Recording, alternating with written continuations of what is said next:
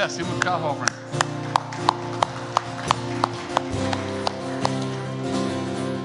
Father God in heaven, we praise you. We exalt you. You are great. You're awesome. You're magnificent. You're holy. You're eternal. You're unchanging. Hebrews 13 8, you're the same yesterday, today, and forever, Lord Jesus. And we praise you for that. So, Lord, give us freedom this morning freedom to love you, to trust you, to grow in you, Lord God, to, to, to take your word to heart and change us and transform us this morning by the power of your Holy Spirit. In Jesus' mighty name, we pray. All God's people said, Amen. Amen. You may have a seat. How's everyone doing this morning? Good. This morning we'll be in 1 John, 1 John chapter 4, verses 1 through 6. 1 John chapter 4, verses uh, 1 through 6. Hope everybody's doing well. Hope everybody's had a great week. Hope you're prepared for life group tonight. I'll mention it at the end of my message, but uh, we got life group meeting tonight, and I hope you'll, um, if you get if you get an opportunity, you'll be a part of the life group ministry. But First John chapter 4, verses 1 through 6, right in the middle of this, this uh, book that John's writing, First John chapter 4, it's like he stops his thought for a moment and he goes into this passage, what we'd call testing the spirit. So let's take a look at it. First John chapter 4, we're only going to look at six verses this morning. First John chapter 4, verse 1 says, Beloved, do not believe every spirit, but test the spirits to see, the, see whether they are from God because many false prophets have gone out into the world. By this you know the Spirit of God. Every spirit that confesses that Jesus Christ has come in the flesh is from God. And every spirit that does not confess Jesus is not from God. This is the spirit of the Antichrist, of which you have heard that is coming, and now it is already in the world. You are from God, little children, and have overcome them, because greater is he who is in you than he who is in the world. They are from this, the world, therefore they speak as from the world, and the world listens to them. We are from God. He who knows God listens to us. He who is not from God does not listen to us. By this, we know the spirit of truth and the spirit of error. The title of my message this morning is Testing the Spirits.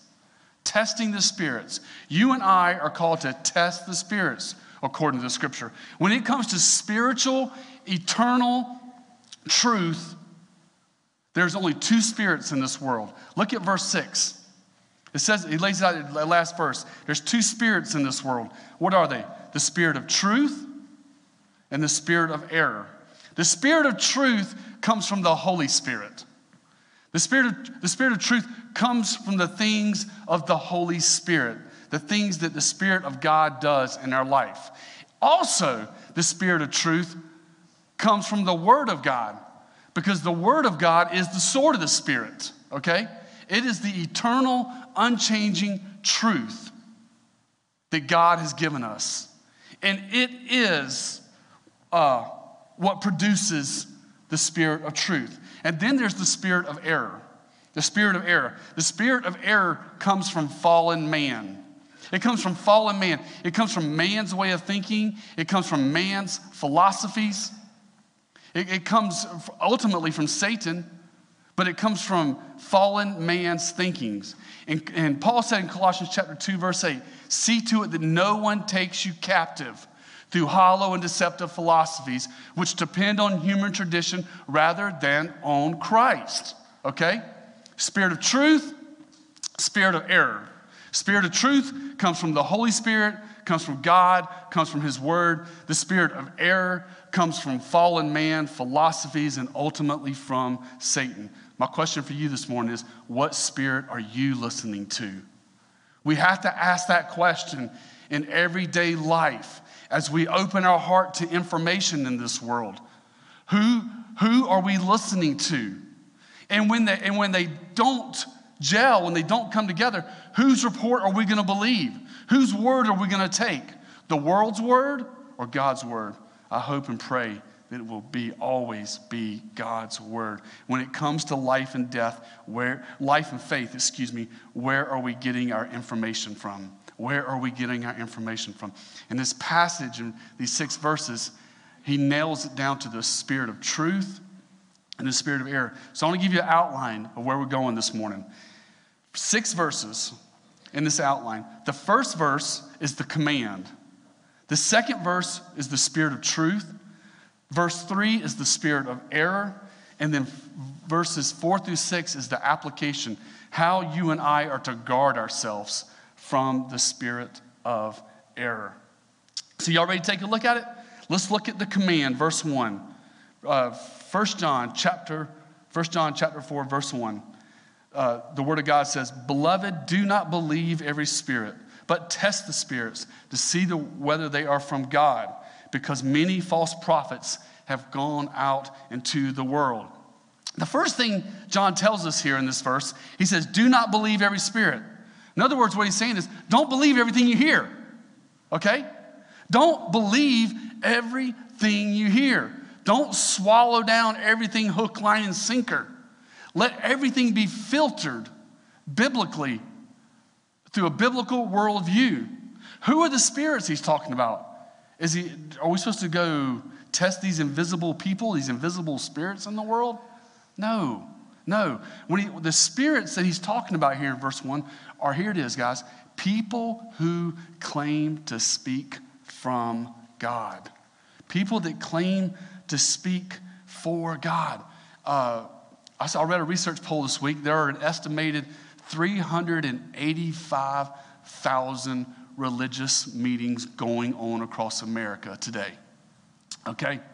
So that means if there's 385,000 religious worship services going on, that means there are 385,000 spirits speaking across our country today in pulpits. And every single person that preaches from a pulpit needs to be examined, including myself. We need to be good Bereans. We need to be students of the word, and we need to examine, just like I think it's Acts chapter 17, where it says that they, they diligently studied the scriptures to make sure everything that Paul was saying was correct. And we have to do the same thing. You know, whether you're listening to a preacher on TV, you're listening to somebody in this pulpit, or you're listening to anyone when it comes to spiritual matters, you need to be a good Berean. You need to be a good Berean. But what, look, notice what he says here in verse 1 Do not believe every spirit, but test the spirits to see whether they are from God. He says to test them to test the spirits. That word test means to examine. It means to examine, it means to look closely and check it out from top to bottom. We are called to do that with every ministry that we sit under or every ministry that we fall under. A couple years ago, I got the excitement and the joy of going to Golden Motors. Anybody ever heard of Golden Motors over on Lake Murray Boulevard? They got some really nice trucks. Let me tell you what, my car was breaking down. It wasn't worth the repair. So I said, talk to the wife. She gave me permission, of course, and uh, it said it's time to go get a truck.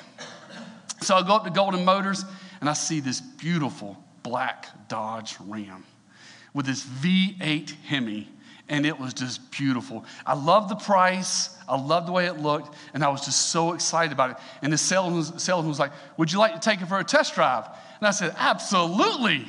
Absolutely. So we got in the truck. I got in the truck, and I told the salesman, I said, Hey, you might want to buckle up your seatbelt. He's like, What? I said, You might want to buckle up your seatbelt. We're going for a test drive.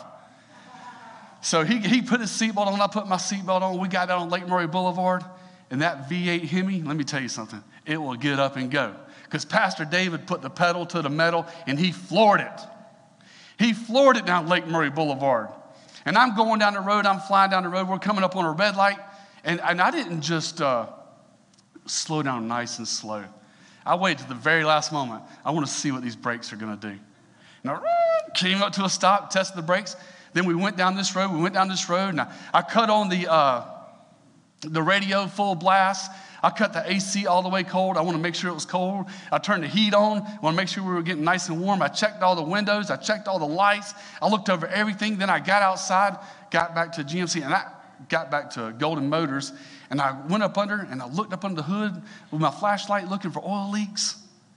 I wanted to know what I was getting myself into. I thoroughly examined that. My daughter, she uh, bought a house, bought a house this past year. And she said, Dad, can you come over and um, look at this house with me? I said, Absolutely, absolutely. I got my old clothes on, got my flashlight. I crawled up under all through that crawl space, breathing in dirt, no telling what else I was breathing in. But I was looking at every crack, crevice in the, in, up, up on the subfloor, looking for leaks. But I examined it closely because I wanted to make sure my daughter was getting a good deal, just like I wanted to make sure I was getting a good deal for my truck. You and I are called to do the same thing with the ministries that we sit ourselves under, okay? We're called to examine them, look at them closely. You, uh, you know, is the preacher, is the ministry, are they practicing what they preach? Are they not only teaching it, but are they living it? And that's very important for leaders and pastors and teachers, including myself and all the other uh, pastors in the area and ministries. Are we practicing what we preach? Are we rightly dividing the word of truth? Are we rightly dividing the word of truth? Are we preaching it in season, out of season, correcting, rebuking, training, so that the people of God will be thoroughly equipped? Those are the things you need to look for in a church. Those are the things you need to look for in ministries that you want to listen to or watch. You know, there's some ministries on TV, there's ministries maybe you want to watch online, but you need to look closely. You need to test them, as the scripture says. All ministries.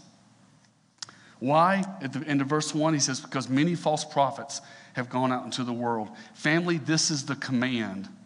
This is the command. Verse 1 is the command to you and I. You and I must be careful to examine every teacher to see if they are from God. You know, um, before I was a Calvary Chapel pastor, before I found Calvary Chapel, 2006, just before that, me and Irene had, we were going from church to church and we were shopping, and there was this one thing I wanted when I walked into the church is, is Pastor, please teach me the word. Just open the Bible. You can teach from Genesis to Revelation. I don't care because it's all profitable. But just open the Word. But we got to grow. We got to learn in the Word, and we got to make sure we're, te- we're um, the ministries are teaching the Word. First Thessalonians chapter five, verses 19 through 21 should be up on the screen. It says, "Do not quench the Spirit. Do not despise prophetic utterances, but examine what everything carefully."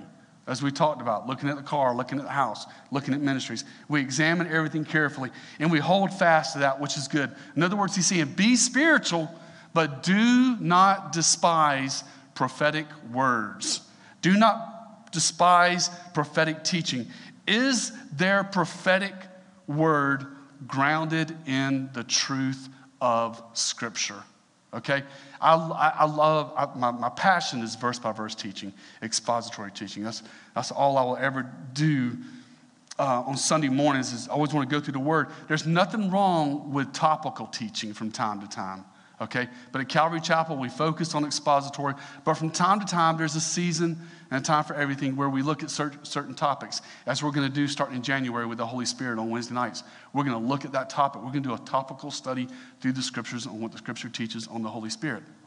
But regardless of whether you're teaching topical or expository, it needs to be grounded in the truth of Scripture. We need to be Bereans. We need to be Bereans. As I mentioned a while ago, it's found in Acts chapter 17, verse 11. It says they were they were more noble minded than those who were at Thessalonica, for they received the word with great eagerness, examining the scriptures daily to see whether these things were so. Who were the Bereans examining? Paul. Paul, who wrote most of the New Testament. Well, guess what? If Paul's got to be examined, what does that say for the rest of us? You got to be examined. Let's look at verse 2. So that's the command. Verse 1 is the command. Let's look at verse 2. Verse 2 is, I'm calling this is the definition um, of the Spirit of truth. He says in verse 2 By this you know the Spirit of God. Every spirit that confesses that Jesus Christ has come in the flesh is from God. So here, John is describing the Spirit of truth. Okay, what the Spirit of, excuse me, not the Spirit of truth, but what the Spirit of truth proclaims, what the Spirit of truth says to people. And John wastes no time. John wastes no time in this portion of Scripture in going straight to the most important doctrine in the Bible. What is the most important doctrine in the Bible? Who is Jesus? Who is Jesus? We have to get that right, okay? We have to, to, to get that right, as we'll see later on in Galatians 1 8 where, where Paul will say, uh, if we preach another gospel contrary to the one that's written, let him be an anathema, let him be a curse. But he's talking about who is Jesus. Family, there's a number of things we can, we can disagree on, okay? There's a number of things that we can disagree on and still have fellowship. We can disagree on eschatology, okay? Some of us, like myself, are pre trib. Some people are mid trib. Some people are post trib. Some people are pre wrath. And some, some people put uh, eschatology, the last days, the book of Revelation, in different orders, but we all believe the same thing that it's going to happen in the future, okay? And we can have fellowship. We can have healthy discussions and healthy debates. Matter of fact, I'm a pre trib guy, completely through and through, and you can't move me, you can't budge me. But to my mid trib, post trib, and pre wrath, and, and everyone else, God bless you, brother. I think you're wrong. but guess what? You think I'm wrong too. So we're all in the same boat together. But let's have healthy discussion. Let's talk about it. One day we're going to get to heaven and we're going to be laughing, and one of us is going to be saying to the other, Oh, you were right. That's okay though. We can, we can disagree on that. How about speaking in tongues? Speaking in tongues is an issue that divides many in the body of Christ. It don't divide me. I love my Reformed Baptist brothers who do not exercise or practice that gift. I have wonderful, sweet fellowship with my brothers who do not exercise the gift of speaking in tongues. But I also have fellowship with my Pentecostal brothers. As long as they're solid in the word and, and they exercise, they have a prayer language of uh, speaking in tongues, I have fellowship with both okay? That, that, that is not something that's going to divide me from another brother or sister in Christ. We're going to have some healthy discussion. We're going to, we're going to celebrate our differences, and it's going to all work out in the end. But what we're talking about here in this text, this is a hill we die on. This, this, this will divide us. This will divide us if we do not agree on who Jesus Christ is. Because this is the cornerstone of the scripture. And what I want you to notice in verse 2, look at it. He says two things about Christ Jesus that's very important. I don't know if, they, if you saw them or not. But he says, By this you know the Spirit of God. Every spirit that confesses that Jesus Christ, what's the next four, five words? Has come in the flesh. There's two phrases there I want to pull out of here. And the first one, he says, Jesus Christ, the first phrase is, has come. He has come. He's went from point A to point B. What is this speaking of? This is speaking of his incarnation. See, Jesus did not come into existence at his birth. He had spent all eternity with the Father. You know that doctrine the Father, the Son, the Holy Spirit. In other words, the Lord Jesus left the Father's side and came to this earth and wrapped himself in flesh and became the Word in the flesh, God in the flesh. This speaks of his incarnation. Jesus Christ is the eternal God. That's if, if you wanna if, if, if you wanna argue or debate that, you gotta take every book out of the New Testament. Because the entire New Testament testifies that Jesus Christ is Lord and God. John opens up, this is John's epistle written at the end of his life, but, well, the Gospel of John also may have been written around that same time.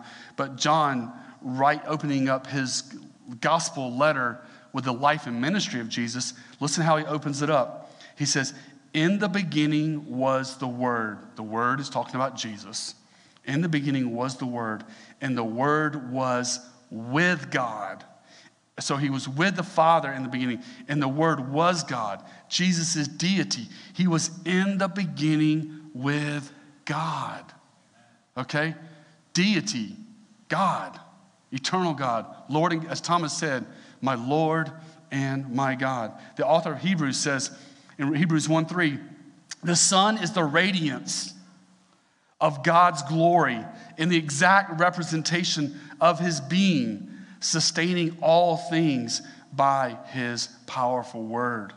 So, Jesus Christ, in our, in our study of verse 2, he has come. He has come from heaven to earth, and he, and, and he is deity. He is Lord. He is God. He is not like one of us. He is not human. He took on flesh like us, but he's eternal God. And then the second phrase in verse 2, after he says Christ has come, look at the next three words in the flesh. In the flesh. In other words, God took on flesh and blood at the incarnation. Okay? He wasn't some spiritual being as some false religions, but he took on flesh and blood. He could be touched, he could be heard, he could be seen, he could be followed as we see him in the Gospels. John, in this same letter, he opens up this letter that we're studying now, 1 John chapter 1, verses 1 through 2. He gets to this point talking about Christ's humanity. He says, What was from the beginning, what we have heard, what we have seen with our eyes, what we have looked at, what we have touched with our hands concerning the word of life. And the life was manifested, and we have seen and testify and proclaim to you the eternal life, which was with the Father and was manifested to us. He took on flesh. That was the only way that God could pay the price for our sins. He took on a physical body so that he could go to Calvary. Okay? Theologians call this the hypostatic union. Jesus Christ was 100% God and 100% man. Is that hard to get your mind wrapped around? How is he 100% God, 100% man? Welcome to the club but we're talking about God. We're talking about deity. We're talking about the Lord. So, this is the spirit of truth. This is the spirit of truth that Jesus Christ was eternal God. He put on, he took on flesh. He came into this world, born of a virgin, lived a sinless, perfect life, suffered and died on the cross, rose from the grave, ascended to the right hand of the Father. That is the Jesus that Christians believe in, because that is the Jesus that the New Testament teaches. That is the clear, plain, straightforward teaching of the New Testament. And we have to hold to that dearly with all of our hearts. We have to hold to it dearly. Let's look at the spirit of error. That's the spirit of truth. Who is Jesus? That's the kingpin. That's the, the, the most important doctrine. Verse 3 is the spirit of error. Look at verse 3. And every spirit that does not confess Jesus is not from God. This is the spirit of the Antichrist, which you have heard that is coming and now is already in the world. Now, John switches over to what? The spirit of error. The spirit of error. And this is the false teaching that's in our world that does one or two things concerning the person of Jesus. One, they deny his deity, they deny that he, he is God. And they say, well, he was just a man, he was just a person. No, that's not what the scripture teaches. He was God. Or they deny his humanity. Or, or they get in there and they, they distort. They distort the Jesus of the New Testament. Man, this Jesus in the New Testament, the Jesus of the New Testament, my kids can understand. This Jesus of the New Testament, you can understand. It's very simple 100% God, 100% man, lived a sinless, perfect life, came, and died on the cross, rose from the grave, seated at the right hand of the Father. Such a simple doctrine in my mind for someone with childlike faith to understand, to believe, and to trust. But unfortunately, there are groups out there that will twist this doctrine, that will twist who Christ is. Some examples is the Mormons believe, and I'm just I'm quoting from their website, the Mormons believe that Jesus is a created spirit child of God who attained to godhood. And they hold to that Jesus is the spirit brother of Satan. Do, that's nowhere in the Bible. That's nowhere in the New Testament that Jesus and Satan are brothers. That is not the Jesus of the Bible. The Jehovah Witnesses teach from their website, I found Jesus was once Michael the archangel. That there was Michael the archangel, and somehow or another he morphed into Jesus um, at the birth. I don't understand it. But the Jehovah Witnesses, they deny that he is God. They deny that he is the eternal God. Muslims, Muslims believe in Jesus. Muslims believe in Jesus, but they'll tell you he was a prophet. He was, he was just a prophet, nothing special about him. He was, they'll say, Yeah, we believe in Jesus. He was a prophet, he was a spokesman. The problem with these guys is they do not preach the Jesus of the New Testament. And Paul says, the Word of God says in Galatians chapter 1, verse 8, but even if we or an angel from heaven should preach to you another gospel contrary to what we have preached to you, let him be accursed. Let him be accursed. Do you see the emphasis the New Testament puts on the person of Jesus? This is not a secondary issue. This is a salvation issue. This is a number one issue. And what you and I need to do more than anything is we need to pray. We need to pray fervently for our friends in these false religions that they will leave behind, that they will leave behind the Book of Mormons, that they will leave behind the Watchtower Society, that they will leave behind the Koran, and that they would completely trust in the Jesus of the New Testament as he's revealed in Scripture. Do you see where they, do you see where they, they err? Some of, these, some of these people are the nicest people in the world that, that I consider friends and, and they're just really nice people. But what they do is they add to the Bible. You know, the, the Book of Mormons, the Watchtower Society, the Quran, all those other things. We don't add none of those things because the Scripture and the Scripture alone is the Word of God. And that, my friend, is the spirit of error, is when we don't get it right on who Jesus is. This is the gospel that men and women for 2,000 years have died for. They've went to the stake for. They've been burned. They've been, been uh, tortured. They've gone to prison for this sole doctrine of who Christ is. And as Christians and as representatives of Christ, in a spirit of love, in a spirit of compassion, and in a spirit of wanting to help other people, we got to say, no, this is what the scripture teaches that Jesus is Lord and that Jesus is God. Family, when it comes to spiritual matters and um, spiritual matters, when it comes to religion, when it comes to things we believe in this world, the scripture is very clear. There are only two spirits in this world the spirit of truth and the spirit of error. The spirit of truth teaches that Jesus was born of a virgin, he lived a sinless, perfect life, and that he is Lord and God. The spirit of error, and I know you've heard it, I know you've heard it because I have. The spirit of error says, ah, believe whatever you want to believe. Believe whatever you want to believe. It's all good. Virgin birth, eh, no big deal. Don't worry about it. You ain't got to hold on to it. Well, Christ, he may have sinned. Possibly. We don't know all the details of his life. He probably sinned some sometimes here and there. Maybe it's not recorded in scripture. You know, well, well, we think he's God. You know, he claims to be God. You know, the writers wrote and changed the Bible three, four hundred years later and all that mess, which there's no backing for. And well, we think he's God. Well, Jesus is one of many ways to God. That is the spirit of error. That is the spirit of error because Jesus said in John 14, I am the way, the truth, the life. No, listen to this. And it's in verse 7, 6, 7, 8, right in there. I am the way, the truth, the life. No one comes to the Father except by me. He's the only ticket to heaven because he's the only one that's provided for our salvation. Family, let's listen to the spirit of truth found in the scriptures and let's refute the spirit of error in our age. So there you have it. Verse 1 is the command. Um, Verse, verse 2 is the spirit of truth.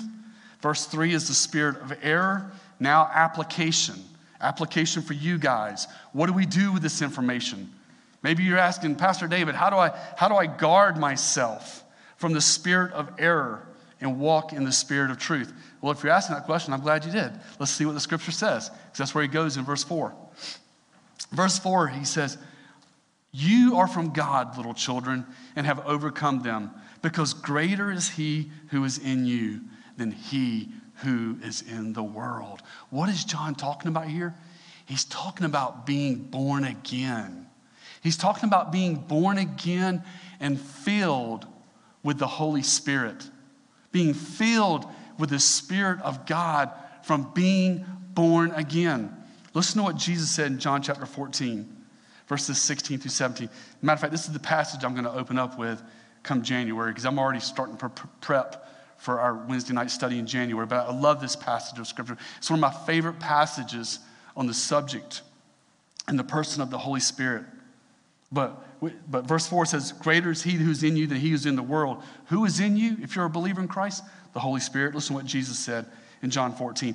I will ask the Father, and he will give you another helper, that he may be with you forever. That is the Spirit of truth, whom the world cannot receive because it does not see him or know him. But you know him because he abides with you and will be in you. Do you see everything that's said in that one passage of scripture about the Holy Spirit? When you receive Jesus Christ as your Lord and Savior and you become born again, the Holy Spirit of God comes and dwells in your heart. And He's there for what? In verse 16, forever. He said in His Word, I will never leave you nor forsake you. And I love it in verse 17 the, the, um, as we're studying in John, 1 John chapter 4, talking about the spirit of truth and the spirit of error, if you notice in 1 John uh, chapter 4, the uh, spirit of truth, S is in lowercase, because he's talking about in general the spirit of truth. But in this passage, look at um, verse 17. S in spirit is capitalized because it's a reference to the Holy Spirit being called the Spirit of truth. And the Spirit of truth, the Holy Spirit dwelling inside of you, He will always point you to the truth of Scripture. Okay? Remember that. The Holy Spirit, Christ in you, will always point you to the Word. He'll always point you to the truth of the Scripture the plain, literal, historical, grammatical interpretation of Scripture. Let the words say what they say, mean what they mean, and He will always point you to the truth of Jesus. Okay? One of the jobs of the Holy Spirit in the life of the believer and in the life of the church is to magnify Jesus. That's how you know a church is spirit filled, is they want to magnify Christ because the Spirit, the Holy Spirit is at work in our church and he wants to magnify Jesus. He wants to magnify the cross, wants to magnify his resurrection, wants to magnify his ascension, and wants people to fall in love with the Lord Jesus Christ. That is what the Holy Spirit does. And the Spirit of truth, because the Spirit of truth, now, check this out, because the Spirit of truth is pointing you to the Word of God, and the Spirit of truth is pointing you to Jesus when you hear a false teaching, whoop, whoop, whoop, whoop, the Holy Spirit will sound the alarm and say, uh oh, that don't sound right. That's what the Spirit does. That's what the Spirit does. Because the Spirit's going to point you to the Word, the Spirit's going to point you to Christ. And when you hear something that's not right, the Spirit's going to sound the alarm and going to let you know that this ain't right. Oh, hold, hold, hold on one second, sir. Let me, let, me, let me go check that. Let me go check the Bible real quick what you're saying here.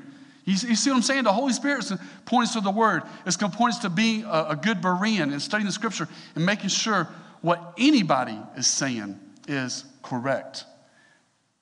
That's how we overcome. Because here it is, verse 4, our study. Because greater is He who is in you than He who is in the world. The Holy Spirit's in you, pointing you to Christ, pointing you to Scripture, and, and, and sounding the alarm when you hear something that's not right. So that's number one. You've been born again, you have the Spirit of God. That's how he guards us from the spirit of error. We walk in the spirit of truth. Look at verse 5. It says, They are from the world, therefore they speak as from the world, and the world listens to them. Family, we do not listen to the world. When it comes to spiritual things, when it comes to truth, when it comes to morality, we listen to God and God alone in His Word. Here, right here, we can circle verse 5 and say, right here, here is the reason the world walks in a spirit of error. Right there, right there. Because the world listens to man's philosophies, to man's way of thinking, and to false teaching. The world takes man's word over God's word. And my friend, that is fatal. That is fatal when you take the word of man, a mere mortal human being, over the word of the eternal, unchanging God. You're getting into very dangerous territory, okay? The world, the, the ungodly world, trust in man's philosophies over the Word of God. And the Word of God is sitting right there in Colossians chapter 2, verse 8, saying, Hey, see to it that no one takes you captive through hollow and deceptive philosophies, which depend on human tradition rather than on Christ. The scripture warns us to protect us. Why? To guard your heart. I don't know about you, but I want pure and undefiled truth in my life. I'm not here to be a religious person. I'm here because I'm convinced that Jesus is the way, the truth, the life. I'm convinced that there truly is a place called heaven. I'm convinced that there truly is a place called hell. I'm truly convinced that unless men repent and turn from their sins and put their trust in Christ, they will perish on Judgment Day. And we got to hold to these truths because that's the scripture. And if a person, me included, me included, you, all of us, if a person chooses to take man's word over God's word, he is a fool he is a fool. It's a very fatal mistake when it comes to your walk with the Lord and it, when it comes to living a strong spiritual life for God and for His glory. You and I, we listen and we follow and we obey the word of the Lord. And in all situations, in all matters, there's not faith. This is a faith issue, this is a life issue. No, faith and life they, they go hand in hand, they go together. And in all matters, the word trumps. His word, the Bible, trumps their word. Please turn in your Bibles to Psalms 119. Psalms 119.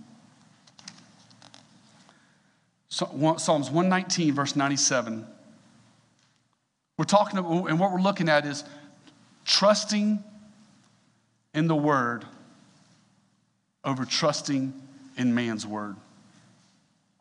And I want you to hear King David's heart and his passion for the scriptures, for the word of God. Psalms chapter 119, verse 97. King David says this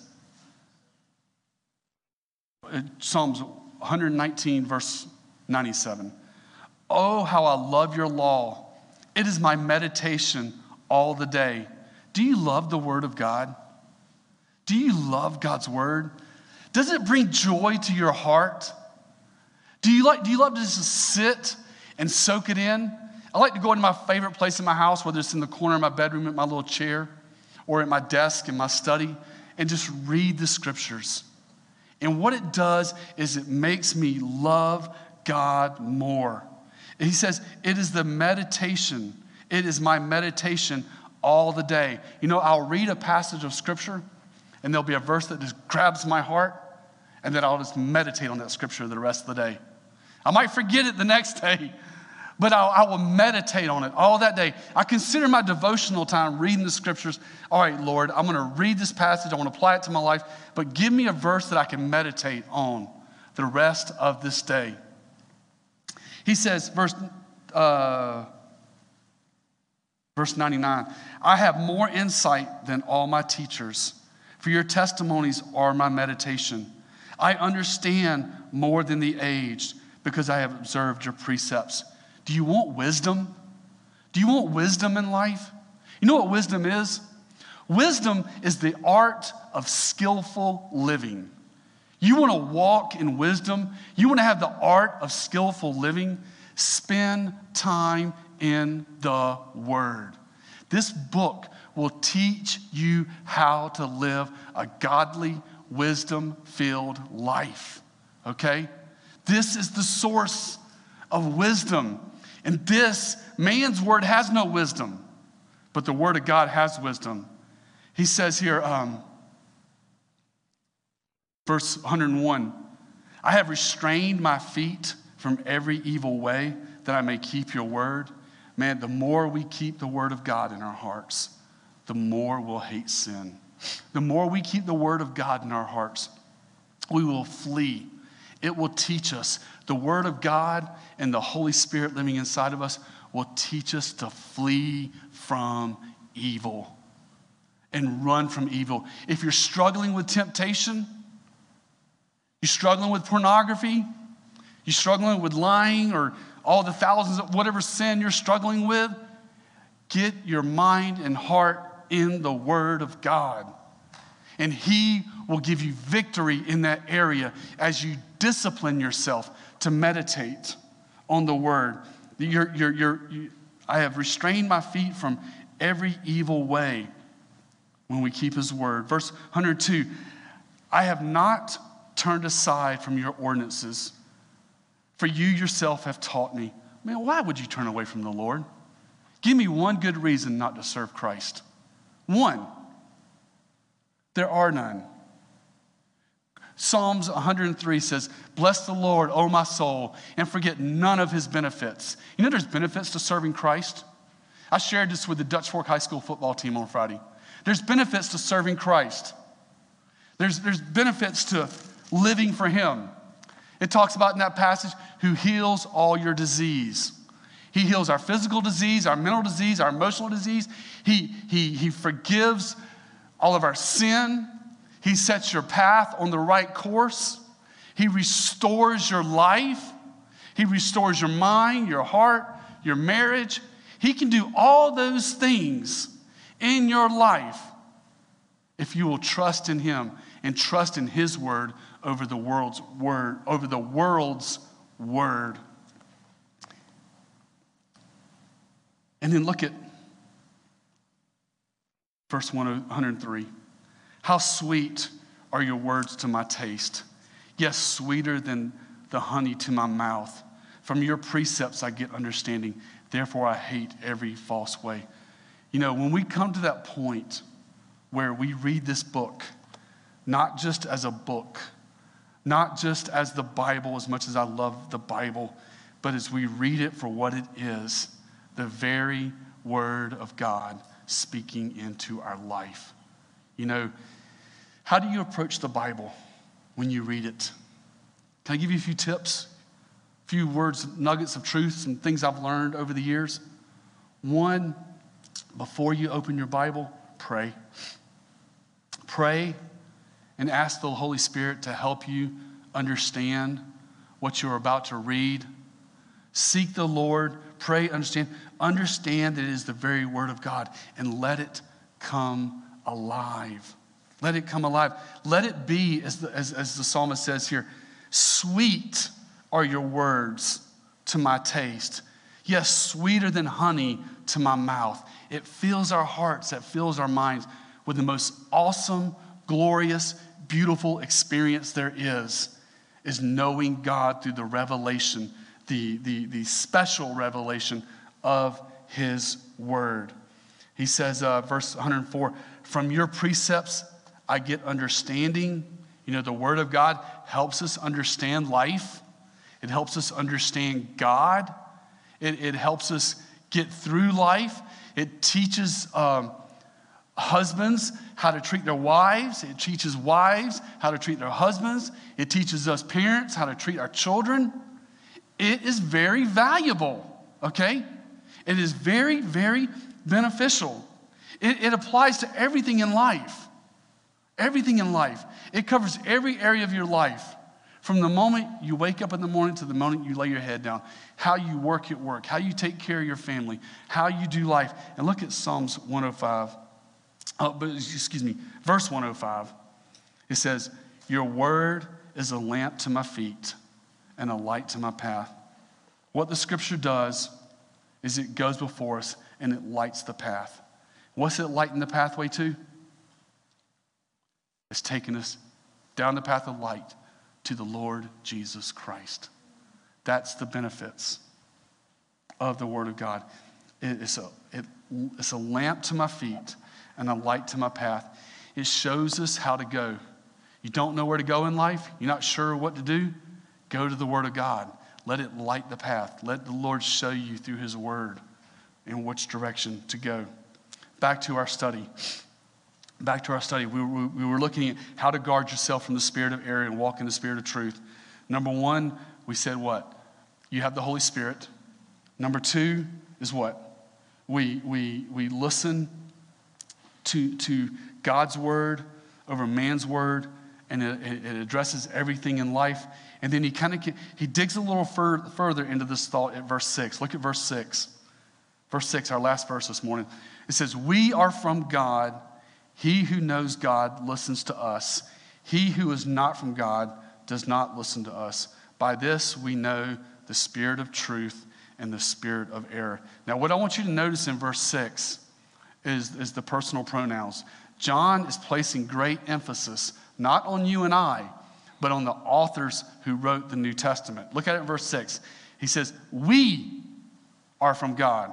And then he says, He who knows God listens to us.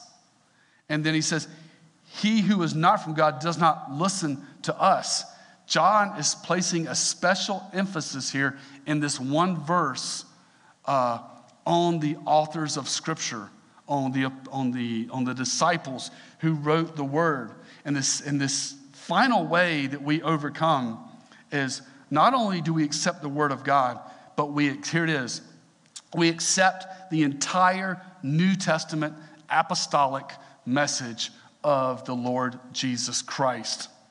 He said, This is how you know you're walking in the Spirit, is that you believe everything that's written about Jesus in these books. That's why we leave nothing out. That's why we firmly hold to the virgin birth. We, we firmly hold to every detail of his life, every miracle. Yes, it was a miracle. It was supernatural. It was not, it could not be done in the natural realm. He turned that water into wine. Boom! And he, turned, he Lazarus, Lazarus was dead in the grave and he was stinking.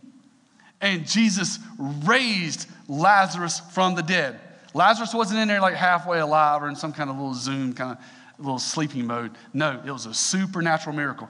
We accept the entire New Testament apostolic message. When we listen to the message, John's saying here, that we disciples have written. He says, We, talking about disciples, we are from God. He who knows God listens to us.